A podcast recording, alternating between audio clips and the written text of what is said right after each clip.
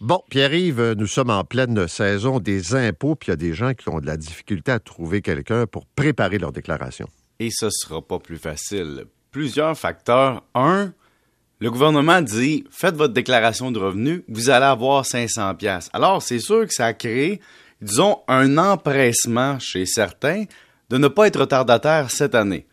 Deuxième point, comprenons bien.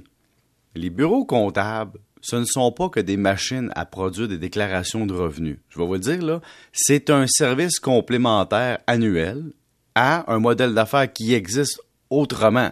On fait des états financiers, on révise la tenue de livre, on offre des services de conseil à ses clients, on a de la fiscalité. Et une fois par année, il y a une obligation réglementaire du gouvernement de produire une déclaration personnelle. Alors, c'est sûr que les cabinets comptables vont offrir ça à leurs clients pour leur déclaration personnelle tu fais ta business chez nous, je vais faire ta déclaration personnelle.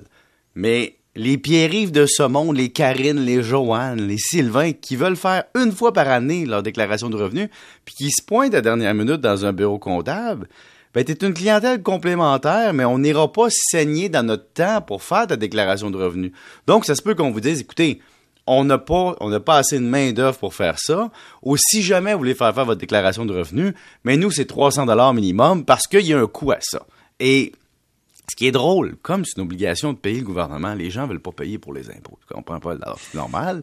Ils ont comme l'impression de déjà payer. Puis ils ont eu dans le passé un voisin qui achetait un logiciel comptable qui leur chargeait 50 pièces en dessous de la table. tout d'un coup, ils réalisent que ce voisin-là n'existe peut-être plus parce qu'il s'est rendu compte que c'était du trouble, qu'il y avait des retours, puis là, avec la COVID, puis que les gens qui se retrouvent avec euh, des questions du fisc, puis des enquêtes. Ton voisin qui s'est acheté un logiciel, mais qui est plombier dans la vraie vie, lui, ça ne tente pas de gérer tes problèmes. Puis il y a aussi que maintenant que les déclarations sont très électroniques, c'est plus comme avant où il y a des gens qui faisaient des déclarations, ils les imprimaient, ils envoyaient, puis ils se détachaient de la transmission. Et donc, c'est moins facile maintenant de faire faire ça par des gens qui s'y connaissent. Alors, tu te retrouves devant deux options.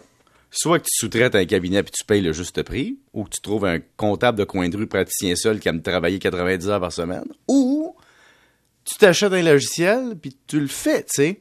Et, tout ça fait en sorte que. Mais dis-moi, euh, parlons des logiciels, là. Puis, mm-hmm. pas, je ne veux pas savoir lequel est bon, là, mais, est-ce que c'est efficace? Ben Dans le sens que l'idée, c'est de pas en échapper parce que puis d'aller chercher le maximum qu'on a le droit d'aller chercher. Je, vais te parler d'un concept en entreprise qui existe toujours, c'est garbage in, garbage out. Si tu donnes de mauvaises informations au logiciel, il va te sortir une déclaration tout croche. Si tu lui donnes des bonnes informations, il va te sortir la bonne déclaration. L'autre point, c'est qu'il y a des compagnies de logiciels qui y vont par étapes. Ils disent, par exemple, si tu es travailleur autonome, achète tel, tel niveau. Hein, si tu as un immeuble revenu tel niveau. Donc, faut que tu comprennes quel logiciel acheter en fonction de tes besoins. Mais est-ce que tu me dis, Pierre-Yves, est-ce que le logiciel fait une bonne job si tu sais t'en servir? La réponse est oui. Est-ce que si vous êtes un travailleur salarié avec un T4, un relevé 31, puis une déclaration REER, une cotisation REER, vous devriez être capable de faire votre déclaration de revenus? Oui. Mais si vous êtes travailleur autonome, que vous avez un immeuble à revenus, que vous êtes séparé, que vous avez une pension alimentaire. Tu sais que plus, plus tu vieillis dans le fond, plus c'est complexe. C'est que ta boîte à souliers est pleine de papier. Là. Ben, c'est ça. mais pour vrai, euh, si vous êtes des gens rigoureux de la vie, puis que ça vous tente, que vous, avez, vous êtes en appartement, vous avez 25 ans, vous êtes autonome, vous êtes tout seul, vous avez 3-4 papiers, ben faites-le, puis regardez si ça a du sens à la fin. Tu sais, si tu as gagné 60 000 dans ton année, puis à la fin, il dit payer 35 000 d'impôts, tu as fait une erreur quelque part. tu sais, j'ai déjà vu du monde dire Ça n'a pas d'allure, je paye des impôts, c'est épouvantable. Il avait oublié de rentrer impôts payés durant l'année. un détail. C'est un petit détail, manque pas tes cartes. Maintenant, tu vas me parler de la TPS, TVQ payée à des fournisseurs qui sont pas au Québec. Oui, on voit ça dans la presse ce matin, des PME. C'est quoi ça? Euh, euh, parce que, mettons, Facebook, Netflix, euh, disons Google, Amazon, ce sont des compagnies étrangères. Ils vendent de la pub. Qui vendent de la pub et que, à quel on doit payer, on ne doit pas payer TPS TVQ si on est une entreprise. On peut avoir une exemption.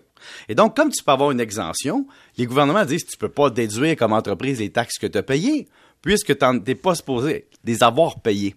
Mais là, il y a des petites PME qui, qui payent des, des, publicités sur Facebook, puis Amazon et autres, puis qui payent le, un bon prix en volume et qui se retrouvent pour déduire les taxes. Hein, une fois qu'elles en chargent à leurs clients, déduisent les taxes qu'elles ont payées sur les, contrats qu'elles ont engagés. Et là, on leur dit non, non, Là, là, vous n'avez pas le droit de faire ça.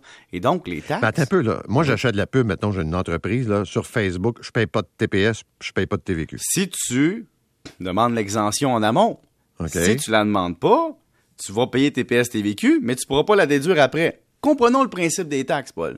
C'est le consommateur final qui doit payer. Donc, l'entreprise, quand elle paye ses fournisseurs, elle peut se faire rembourser les taxes sur ses ventes parce que, dans le fond, c'est pas le payeur final. Et donc, normalement, au Québec. Ah, parce que Facebook paye pas rien ici. C'est ça. Et donc, mais là, Facebook, non, renonce ça à l'entreprise. C'est une entreprise qui paye de la pub à Facebook. Mhm. Facebook, c'est une entreprise, pourrait ne pas te charger les taxes.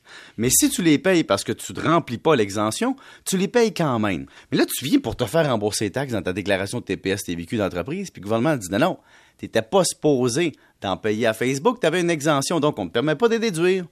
Mais tu sais, t'es as payé pour rien. T'en penses quoi, toi, de ça? Ben, moi, je pense que le gouvernement devrait dire, écoute, on va vous donner une passe gratuite, là.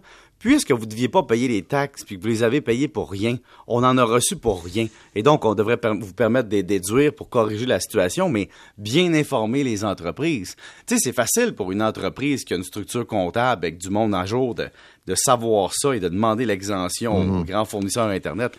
Mais quand tu es une PME, puis que tu as un magasin euh, vraiment pas gros, puis que tu fie sur euh, les publicités en ligne pour te faire vivre et attirer de la clientèle ciblée, ça se peut que tu saches pas que tu n'avais pas le droit de déduire la TPS TVQ puis que tu dois demander une exemption. Tu sais, ça se peut. Merci, monsieur. Salut. Salut, bonne journée. Il est 7h22. Euh, On retourne voir euh, ce qui se passe sur la 13 cette fois.